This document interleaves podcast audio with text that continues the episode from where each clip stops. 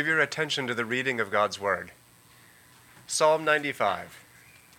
Oh, come, let us sing to the Lord. Let us make a joyful noise to the rock of our salvation. Let us come into his presence with thanksgiving. Let us make a joyful noise to him with songs of praise. For the Lord is a great God and a great King above all gods. In his hand are the depths of the earth. The heights of the mountains are his also. The sea is his, for he made it, and his hands formed the dry land. O come, let us worship and bow down. Let us kneel before the Lord, our Maker. For he is our God, and we are the people of his pasture and the sheep of his hand. Today, if you hear his voice, do not harden your hearts as at Meribah, as on the day at Massah in the wilderness, when your fathers put me to the test and put me to the proof, though they had seen my work. For forty years I loathed that generation and said, They are a people who go astray in their heart, and they have not known my ways. Therefore I swore in my wrath, They shall not enter my rest. This is the word of the Lord. Well, we are continuing in this season, this year, in the book of Psalms. And years prior, in the four years that we have celebrated Lent prior to this year, we have looked at the Gospels and the epistles. And so, uh, using the entire scripture as our foundation and our only infallible rule of practice or our standard for living and doctrine and practice, uh, we are now turning to the book of the Psalms to see how is Christ put forth in the Psalms in such a way as to help us see our deep need for him. These Psalms that we are examining show us a number of issues in the life of Israel, and those issues are still present today in the life of the church. And under saying Israel and church, we understand that these are one and the same.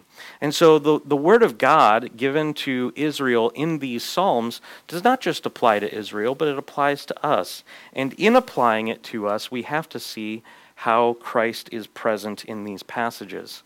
So I want to look at four elements of this psalm, really three elements of the th- psalm, three divisions of the psalm, and then a move to see how is it that Christ would deliver us from the very possible danger, very real danger of failing to enter. I want to look first at the command to joyfully worship our Creator and our King. And each portion of this passage, of these passages, each section, demonstrates an aspect of God's deeds and his nature. That God, as he is doing things, is revealing who he is in the Greek mind, being and doing are very divorced. But in, in God's ways, being and doing are together, they're harmonious. He does in order to teach who He is to His people. And so, as He's delivering them, He also is being their shepherd and revealing that He is their maker. And so, we not only come in joyfully, we also must move from joyful worship to reverent submission in worship praise to worship as a journey. And then from there, the command is issued by this psalmist speaking to these people to not harden their hearts. And then he references something in the history of Israel and says that these Israelites who he's speaking to are very much in the possibility of repeating the sins of their fathers. And so there is a real danger for the Christian to not enter his rest. And we're going to see just exactly how the New Testament represents this psalm almost in, not in entirety, but in a large majority to the readers of the book of Hebrews. And so the, the writer of Hebrews applies this to Christ, and we're going to be looking at how this psalm applies to us today. This psalm, just like we saw last week in Psalm 121, this psalm reiterates or represents a, an event in the life of Israel. We saw last week how God had established for Israel a pattern of life that three times a year all the males in Israel must journey to that city which he chose, Jerusalem, in order to present themselves before the Lord. And we emphasized last week how there was a great danger in that journey, that, that even as Jesus told the parable of the Good Samaritan, that one was leaving Jerusalem and going to Jericho. And as soon as he gets outside the city gates of Jerusalem, he falls among robbers. He, they lie in wait for him along the road, and he not only faces danger of sun and moon and part, uh, being parched in a wilderness, he faces also the danger of other men who are lying in wait for him. And so, this psalm, in a very similar way, is a song of ascent. It's a song uh, that is a call to worship, and very much. Uh, it's very possible that this is relating to the group of Israelites as they go up to Jerusalem. If you remember from the life of Jesus, his parents journey in a caravan up to worship and then they return back to Nazareth and he's left behind. And so they have to then make the decision do we continue with the caravan or do we go get our son? And they indeed went and got their son. It was a dangerous thing that they had to consider. So the people of God in this psalm, it's my, it's my reading that these are a group of people who are journeying together and they are encouraging one another with reminders of who God is and what he's done. God had established this as a pattern in Israel for the purpose that the people of Israel would not forget their history. And that's exactly what this psalm does. It reminds them about their history. So, not only in the liturgy or the, the form of worship of Israel in those days, in having to make a journey to Jerusalem, the psalmist, at some point in this psalm, verse 7, at the break of that verse, he reminds them of their history. So their history is supposed to be lived and read. Their history is supposed to be relived and remembered. Even if this isn't a song of ascents, it's possible that you could interpret it in a different way. Even if it's not a song of ascents, it's at least a song of journeying into the temple of God and into the presence of God. Verse 1 Oh, come, let us sing to the Lord, let us make a joyful noise to the rock of our salvation. Let us come into his presence with thanksgiving. Let us make a joyful noise to him with songs of praise. So at the onset, all of this worship that is being encouraged among these pilgrims is joyful worship. And it's worship that's exuberant. I was reading a commentator yesterday, and he used the phrase full throated. It's have you ever been to a basketball game or a football game of a, of a team? I know some of you have because I was at the Super Bowl party for a brief few minutes. And this, this happens when we are seeing someone who is fighting for us, who is doing the game on our behalf. They're our team. We talk about it like, oh, yeah, we won that day, or we had a good game today, but we couldn't convert at the end. And, and we, we put ourselves, we, we rest ourselves on these teams, and we become a part of them. There are Buckeyes, aren't they? If I say OH, you know what to say. See? And so we attach ourselves naturally, as humans made in God's image, we attach ourselves naturally to those who are fighting for us. And when they win, we rejoice because it's our win. And so the psalmist is essentially saying, worship the Lord in joy and in holiness and in splendor, but do it with thanksgiving, with joyful noise. Isn't that a wonderful phrase? Joyful noise. Have you ever heard children playing instruments when they're not very old? That's it's noise, all right, and it's a joyful noise. And so this is a command to come in with exuberance. God is not a God who deserves stuffy cold worship. He's a God which deserves and is its right to give him exuberant, full throated worship. At each step further into the presence of God, these pilgrims must respond rightly to God's revelation. It is absolutely right to worship God in joy because He is their rock. He's the foundation for the life of Israel. He's the foundation for the people of God. It is He who rescued them out of Egypt. And because he has done such a great work on their behalf, they ought to respond in grace. You see, they're not cultivating joy. They're not working up a fleshly creation of their own soul or mind or worship culture in order to get God's action. They are worshiping, as verse 3 says, for, because. This is such a very important pattern in the psalm. And the psalms usually will say, Let us worship. And then there's this transition where the, the psalmist uses the word for. Some translations say because. You can think of it as, let's do this. Why do we do this again? And then someone responds, because God is our great maker and our great deliverer. Israel was enslaved in Egypt. They were totally unable to deliver themselves, and they're to remember to worship God in great joy and glory because He was the one who delivered them. It's interesting to, to read this psalm and kind of remember and just take some time before we get too far. But what were they doing in Egypt? They were making what? They were making bricks without straw. Isn't that an interesting thing to remember? That's what mostly comes to our mind. And who are they supposed to worship? The rock. And so already in the psalm, we're beginning to pick up on this theme the rock of Israel was the name for God's revelation at a particular place in Mount Horeb. And this rock was the source of not only the foundation of their life as a people, but in a very real sense, the source of all of their lives, as we're going to see in just a few minutes. He's not only delivered them from bondage, but he's also delivered them from their thirst. He's quenched their thirst. You see, the rock at Horeb was a source of water. The people grumble against the Lord, as we're about to see in the next few verses. God tells Moses to strike the rock. The rock is struck. It bears the blow of the people's grumbling, and then out from the rock comes forth a stream of water. And so he not only delivers them from what they were powerless to deliver themselves from, but rather he also sustains them in the moment of their grumbling.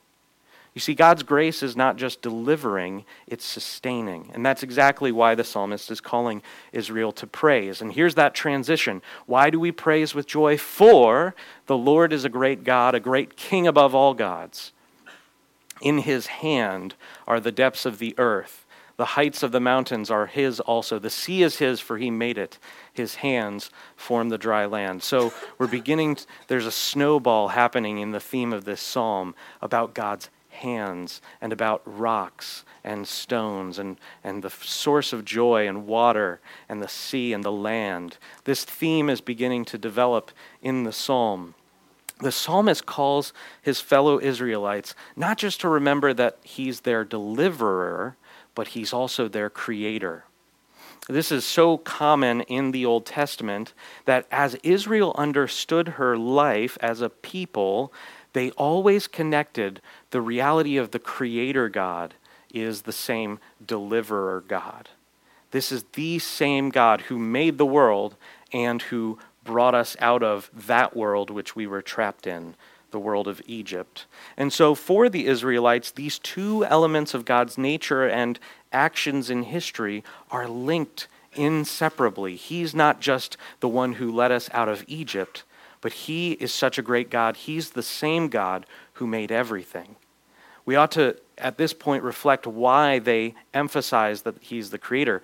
Because if He's the Creator, how much more beautiful and gracious is it that he condescended to come and grab a few hundred Jewish persons who were trapped in bondage?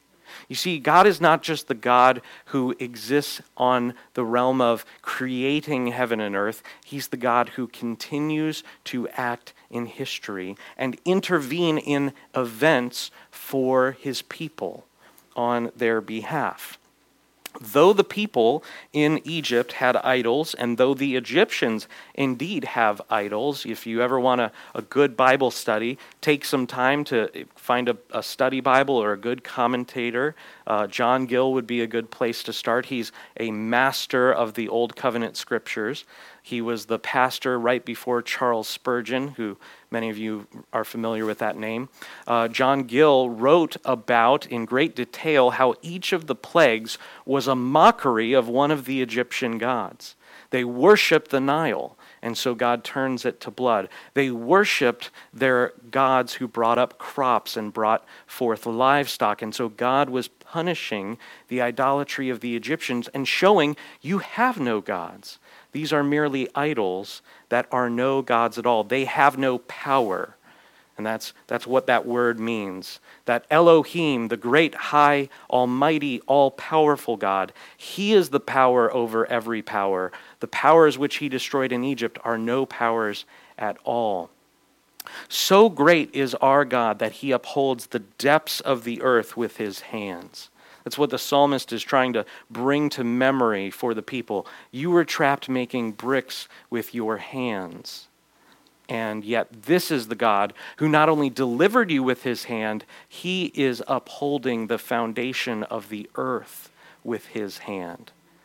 If you've ever sung that song with children, next time you sing it, you might sing it with a little bit more holy fear. He's got the whole world in his hands. What a beautiful thing to say to a child.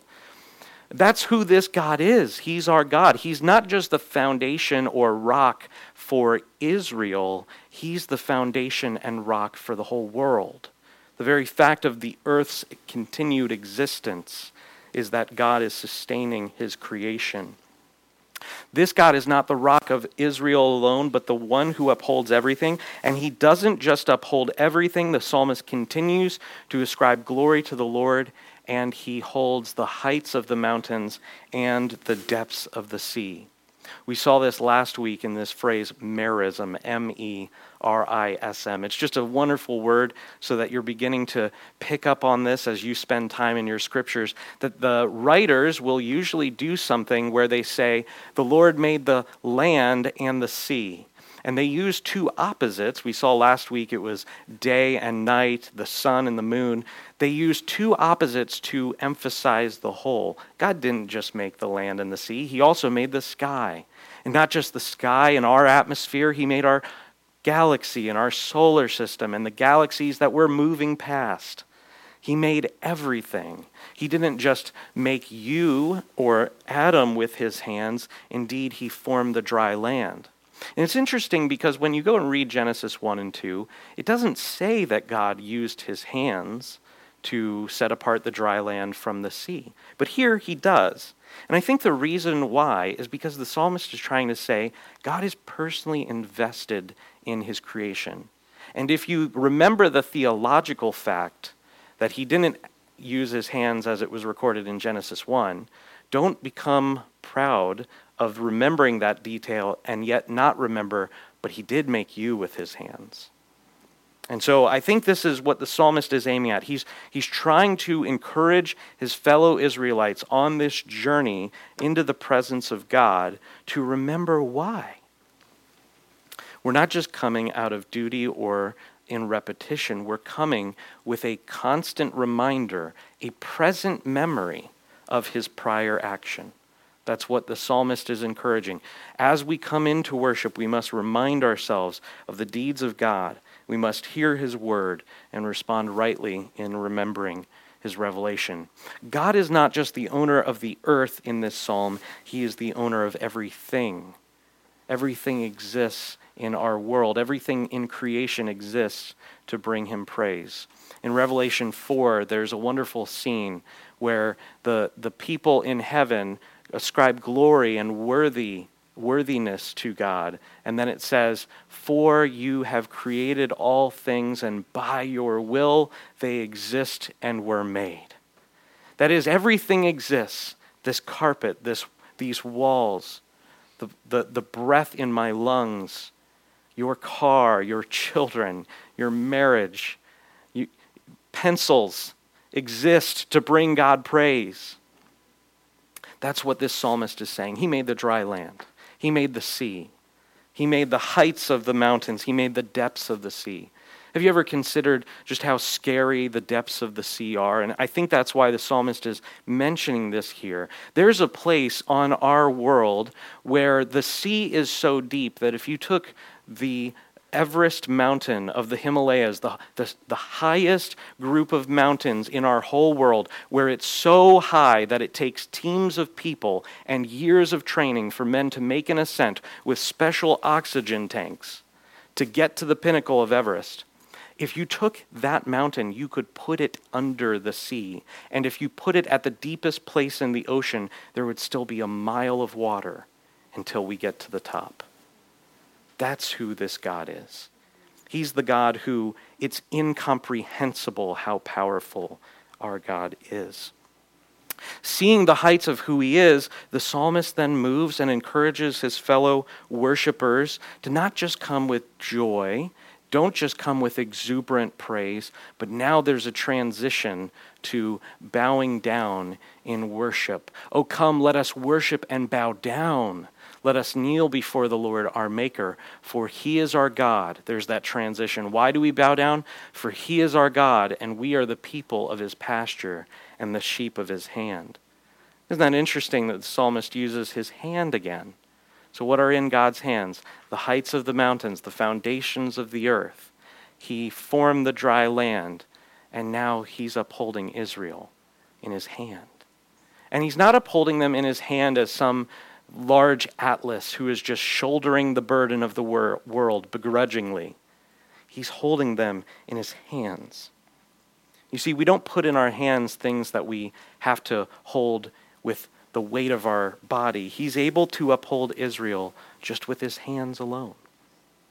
Now, of course, this is human language to describe the reality of God, but the reason God is communicating himself this way is he made us in his image to be able to understand who he is. And so he condescends in language to describe himself accurately. While on the periphery, it's right to celebrate with exuberance and joy. It must yield, it must move to wonderful, holy, reverent submission. Another psalm repeats this exact same idea. In just a few psalms, the psalmist will remind the people it is he who made us and not we ourselves. So, what is the psalmist saying that is happening when we do not worship God in reverence and in fear, in whole submission of our lives? It is idolatry of the self. When we do not worship God, it is as if we are saying in our heart of hearts, we are our own cause for existence, that we made ourselves and we give destiny to our lives. Israel as a people then are seen as a group of sheep. It's very interesting in modern political discourse that people will use the term sheep to describe the masses.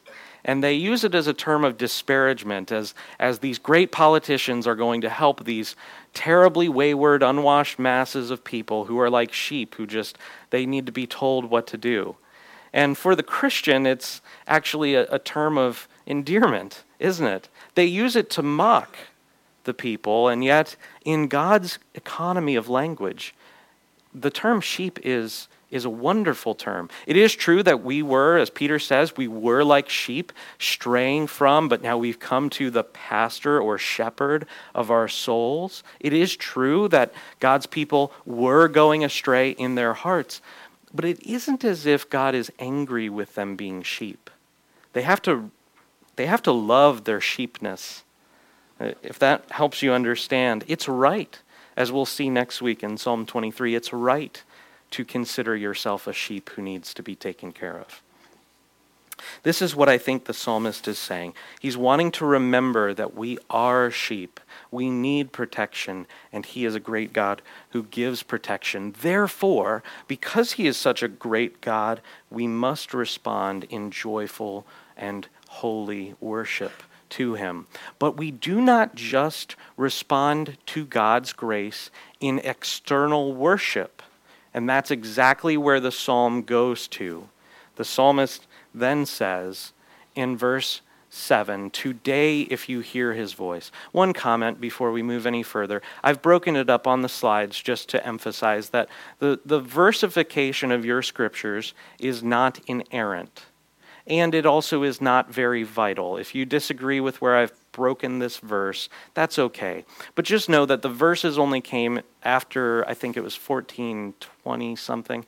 And, and, at first, the chapters weren't even a Christian invention, they were imported from Judaism. Now, I, I love chapters, and I think they're right to use, and verses as well. But every once in a while, verses are just not in a perfect place. And so it's not a problem for us to, to make that sort of a, a move.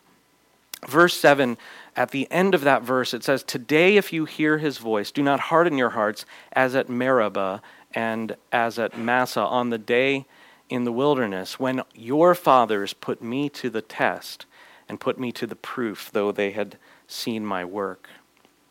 What was hinted at before in verse 1, the rock of our salvation, has now come dramatically to the forefront as the psalmist directly reminds the people of their history at Mount Horeb, what took place in Exodus 17 1 through 7. And though we've preached on this passage three times before, I want to just briefly summarize what takes place. The people are told to go up to this place, and when they get there, there is no water. And so they grumble immediately before God, and they come and they war against Moses. And when you read the, the account, it doesn't seem that dramatic, but Moses responds, and the, the, the language there doesn't fully capture, I think, what is going on based on Moses's and the Lord's response. They say, There's no water here. And, the, and then Moses says, Why are you grumbling against me?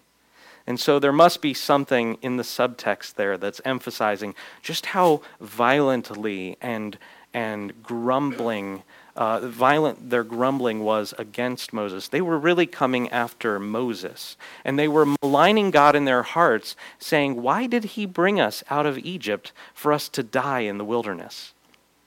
That's what they were saying out loud and in their hearts. While journeying through this desert, they came to a place without water and they grumble. Now, it's interesting to note if you're in the desert, you need water. Is that true? If you're going on a journey in the desert, you must take water or you must quickly find water. Men can live for a while without food, but we cannot live without water for even more than a day or two. It's, it's very, unless you've prepared and are somewhat healthy, it's very, very difficult to go without water, especially if you already start, as most of us are, constantly dehydrated. That if you start in that place, being already in the wilderness, not having freshness with you as you travel. But not only did they need water themselves, their livestock and their children, all of Israel was journeying. And so it was it would be right for Israel to ask God for water. It would not be right to grumble against the Lord. That's the problem. That's the problem is they did not rule over their own hearts, but they quarreled against the Lord. In their quarreling, as Exodus 17:7 7 says, God says of their action that they tested the Lord, saying, Is the Lord among us or not? You see, the, the lack of water, they responded to their circumstance with disobedient unfaithfulness which became for them a doubt of God's presence. So they let a circumstance reveal what was in their heart, which is they were not firmly convinced of God's presence among this, among among them. What is totally striking, however, having covered that history, what's totally striking about this psalm, maybe you caught it, maybe you didn't. It actually I didn't catch it until my third pass through the psalm, is the voice has totally changed. In the prior verses, it was, Come, let us. Come, let us go up. Let us bow down. Let us kneel. And now the psalmist has begun to speak to these people. And interestingly enough, he's not just saying, Remember when the Lord did this, or remember when you did this to the Lord, or today if you hear his voice, don't harden your hearts. When he did it, he says, When I did it.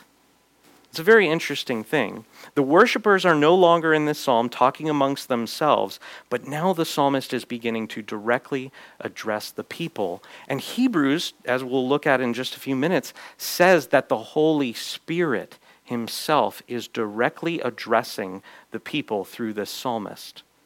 Let's go back and look at that very quickly. Today, if you hear his voice, do not harden your hearts and then verse 9, when your fathers put me to the test. Isn't that interesting? How the psalm goes from, come, let us bow down, to, don't harden your hearts if you hear God's voice when they put me to the test. What did Exodus say? It says they put the Lord to the test. So who is speaking? The Lord is speaking. The Holy Spirit addresses these Israelites and directly warns them to not repeat the sins of their spiritual fathers.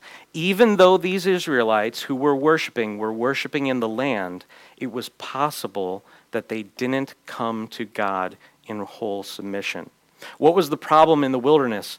They did not have the faith in God's promises and the trust in Him that He would continue to be and do what He had been and done and so they went astray in their hearts, and they were not able to enter the land. But now, in this psalm, this psalm is given to Israel after they've already entered the land. And probably, although we don't know exactly when the psalm was written, it was already given after they had already had some kings. And so, this psalmist, speaking on the Holy Spirit's behalf, says to them, You can do what your fathers in the wilderness did, even though you're living in the land. Isn't that an interesting fact and a, a danger? Quite, quite really, it's a danger for these Israelites, a danger to which they are susceptible. He continues to say, For 40 years I loathed that generation and said, They are people who go astray in their heart, and they have not known my ways. Therefore I swore in my wrath, they shall not enter their rest. And here the psalm ends. And it just leaves the people who've heard this warning to contemplate what is the real danger for disobedience? We're already in the land. But God says, Take care lest you don't enter my rest. Wait, we're in the promised land. We have the promises of God. No, there's still a journey that Israel is supposed to be going on, that each Israelite must come. They must not only joyfully respond to God's actions in history, but they must themselves reverently bow down and worship him. And then the psalmist, in the height and in the middle of this call to come and worship in truth and in humility, then says, If you hear God's call to come, make sure you come. Make sure you come fully and totally.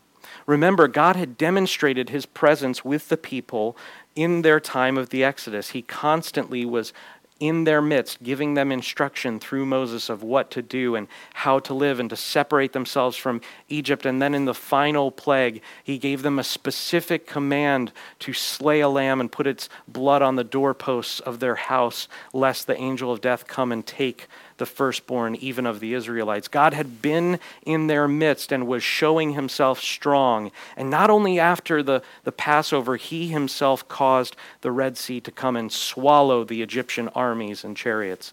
And so God had been in their presence, and yet, the chief point of the test that the Israelites put to God was Is God in our midst, or is he not in our midst? Having seen God's ways and proofs over and over again, they still put him to the proof and put him to the test. God had not only just delivered them in the Exodus, he had patiently, for 40 years, put up with their grumbling and given them food even though they asked for it in the wrong way, and water even though they asked for it in the wrong way, and had preserved Moses and the other leaders of Israel though they tried to kill him and rebel against him. God had still been gracious to them so that the next generation might inherit the promises despite the sins of those in the wilderness who eventually die. Upon bringing them near to enter the land, if you remember the story, they send in spies. The spies come back, give a false report, saying that the people are too strong for us to overtake. Caleb and Joshua, two out of the twelve, come back and give a good report. later on in the New Testament and Isaiah, they will re bring up that idea who has believed our report? To who to whom has the arm of the Lord been revealed? You see, it requires the Holy Spirit to cause faith to arise in the hearts of those who are commanded to faithfully obey and enter the land. They do not enter the land, and they grumble against the Lord, and they say, Would that we had died in Egypt. The depth of that statement is very hard to understand, especially for those who are created in Christ and have a new mind and a new heart. The desire in the midst of the things, having familiarity with the deliverance of God, having been led by Him for 40 years, not 40 days, not a few seasons, but for 40 years, seeing miraculous power. Every morning there is bread that shows up at my doorstep. And to say, in response to those gifts, I wish I had died in Egypt. It's interesting to note that God actually brings this to the forefront, as we'll see in just a minute in Numbers, that they had seen 10 plagues, and yet through their wanderings in the wilderness, God says they've tested him 10 times. I think that's significant. I don't think that's a coincidence. So God gives a declaration in Numbers 14, 22, and 23. He says of Israel that none of the men who have seen my glory and my signs that I did in Egypt in, and in the wilderness, and yet have put me to the test these ten times, and have not obeyed my voice, none of them shall see the land that I swore to give to their fathers, and none of them who despise me shall see it. It's, it's easy for us when we read the accounts in the Old Covenant and we read them in such a way as, well, they were just asking for water. And we, we demonstrate ourselves as as straying in our hearts in a sense, don't we? They weren't just asking for water. They were saying, God, what you did in bringing us out of Egypt was wrong. We should have stayed there. You should have let us die in our sins. And, and by sins, I'm, of course, interpreting for us. They should have died in their bondage. It would have been better to keep making bricks without straw than for us to come in heart to the rock of our salvation. Just as the psalmist draws an allusion or a reference and applies Exodus 17 to the Israelites of his day, the Hebrew writer takes that very same psalm and quotes it at great length from verse 7 through 10 uh, and applies it directly to the Christians of his day that he's writing to. And so we come to a psalm like this and say, well, that surely can't happen to us. We're, we're saved by grace, and they were saved under the law. And the New Testament would say, You're totally missing the point. Hebrews says, They heard the good news just as we did. So, after quoting this psalm at length, the writer applies it to those who have come to Christ. He then gives the church a warning, saying, Take care, brothers lest there be in any of you an evil and unbelieving heart, leading you to fall away from the living God. But exhort one another every day, as long as it is called today, that none of you may be hardened by the deceitfulness of sin. Sin is deceitful, and the chief person who is prone to its deceit is not your neighbor, it's you. This is why Christian community is so essential, is because we cannot by nature see what we are deceived in. This should cause fear of the Lord to enter the heart of those who are truly Christians. Verse 14 For we have come to share in Christ, if indeed we hold our original confidence firm to the end. Now, the reason the Hebrew writer does this in, in including this statement is he wants to give true assurance to those who are really in Christ, but he wants to destroy every false assurance. It is not gracious for pastors or the writers of Scripture or anyone reading the Bible for their own edification to cling to false assurance. I'm trusting Christ because I go to church every week and I'm a pretty good person and I try to do what's right before God. And I, I think I'm better than other people, or I, I, you know, they're mean and I try to be nice. And, and the heart which compares itself with others in this way is very dangerous because sin is deceitful. And we cannot, by nature, without God's grace and usually without other people in the church showing us, we cannot see what is keeping us from Christ. But what is always keeping us from Christ is deep love of secret sin. And the secret sins, which are so often common, of pride and worry and anxiety and lust and greed, lust for power. You ever been promoted at a job? Get ready. You ever been promoted in the church? Get ready. You see, these sins, according to God's commandment to Cain, it's crouching at the door. It's not going to show you where it is. It's trying to creep in like the serpent slithered his way into the garden. Now, at that point, he probably didn't slither on his belly.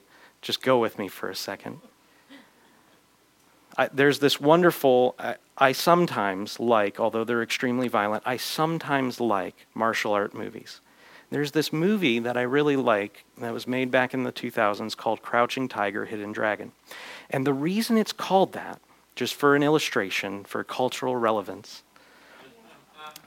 the reason it's called that is because there's this person in the movie who's a secret ninja. They're, they're, not, they're not training with anyone else, they're hidden. And I believe, if I'm remembering right, it's been probably a decade since I've seen it, that person is actually like a princess or something. And she steals a sword and institutes a rebellion. And there's, there's this amazing dynamic in the movie that happens because she's able to go unnoticed. That's what I believe the psalmist and then the Hebrew writer is saying. If you hear God's voice, if you're listening to Scripture, if you're listening to godly anointed preaching, take care. Be careful lest you harden your heart and do not actually come to Him, even though you've come into the land. Even though you look like you're a Christian or appear to be a Christian, take care lest you harden your hearts and harbor secret sin.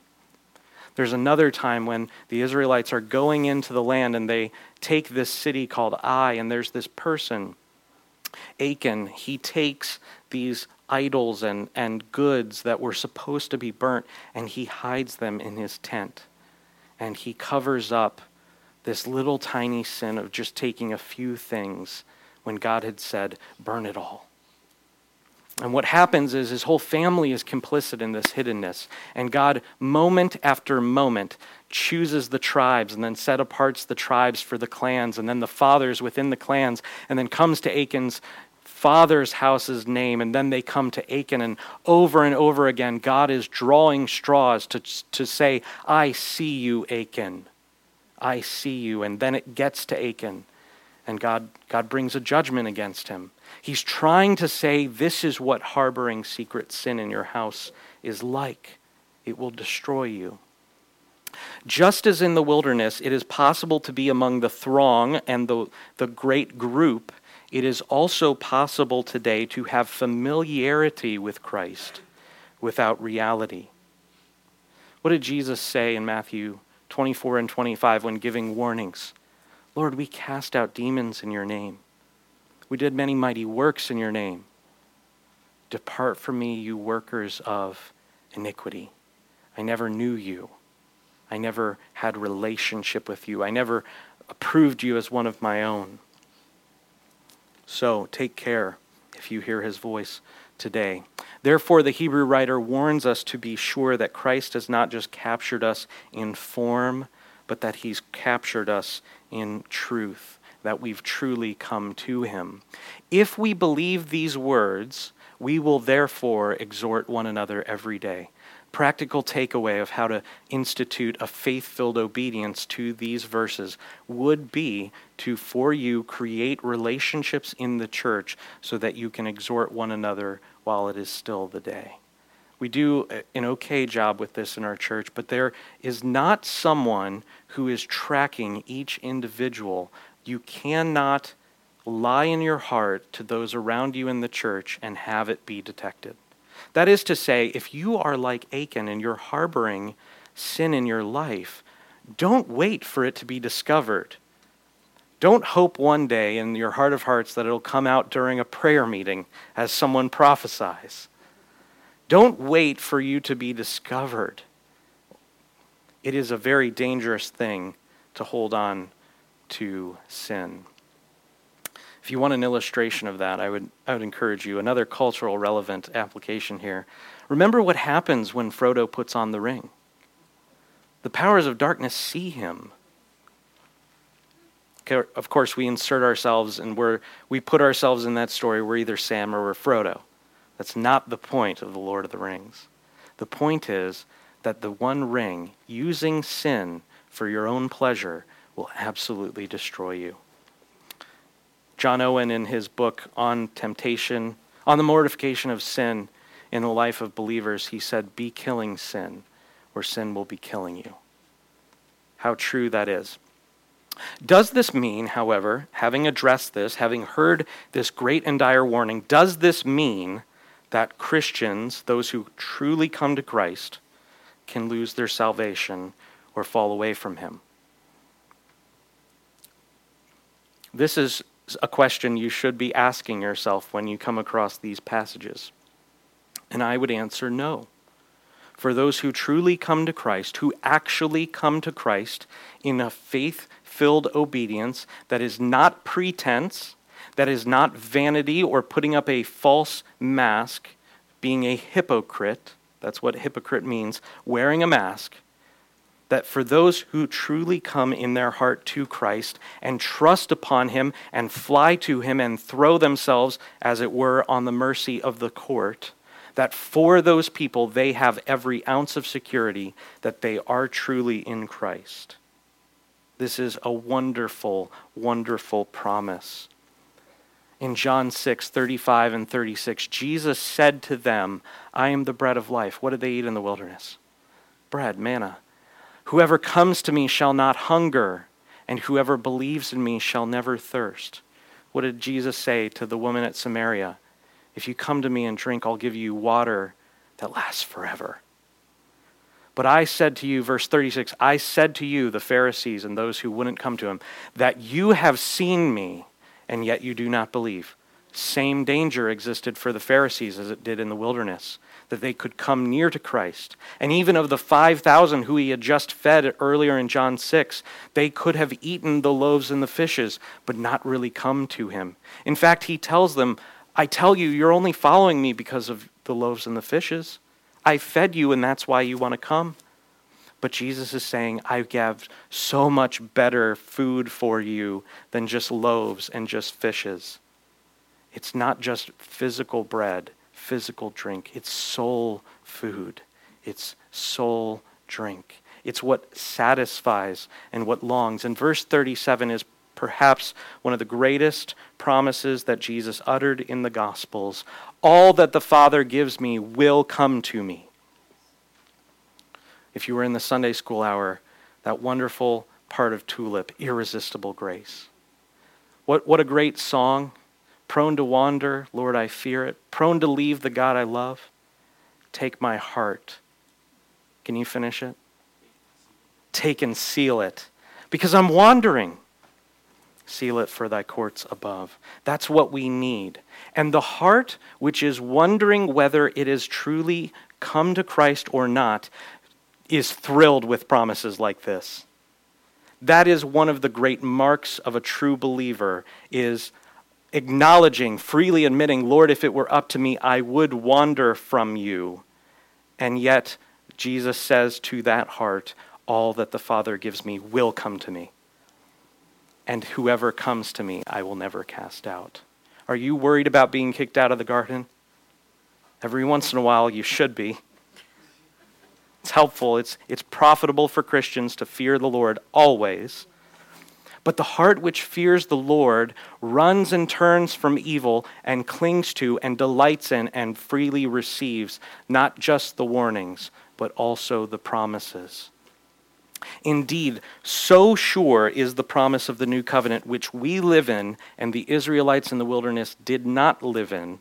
So sure is the promise of the new covenant that God tells Jeremiah about all of this as a final settling of the wanderings of Israel, Everyone quotes Jeremiah 31, but a great promise is also in Jeremiah 32:40. I will make with them an everlasting covenant that I will not turn away from doing good to them.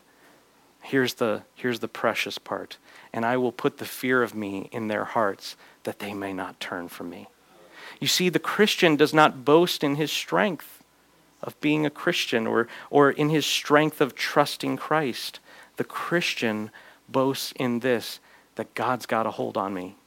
I was singing a worship song this morning after having a, a very difficult night uh, of, of troubling dreams and, and struggling to hold on to the promises of God. And the chorus of the worship song that I was listening to as I was getting ready w- screams out in a bridge, You won't let me go. That's what the promise of the new covenant is. Christ will not cast us out if we truly come to him. So, having heard not only warning but gracious promise, let's not just come in external worship, but let's come truly in our heart. Let's close. Father, we thank you so much for the gospel. We pray that you would train us to cling to not just the promises, but also the warnings, that we would receive both sides of that two edged sword as your word says in Hebrews, that your word is living and active and able to cut to the quick. Lord, we pray that you would reveal those places in our hearts and in our lives where we love sin and we like our remaining corruption and we're trying to resurrect in a horrible way the flesh. We pray, Lord, that you would allow us to totally come to Christ with all of our life, that he would be our food, our drink that he would be precious and sweet to us as he is. In Jesus' mighty name, amen.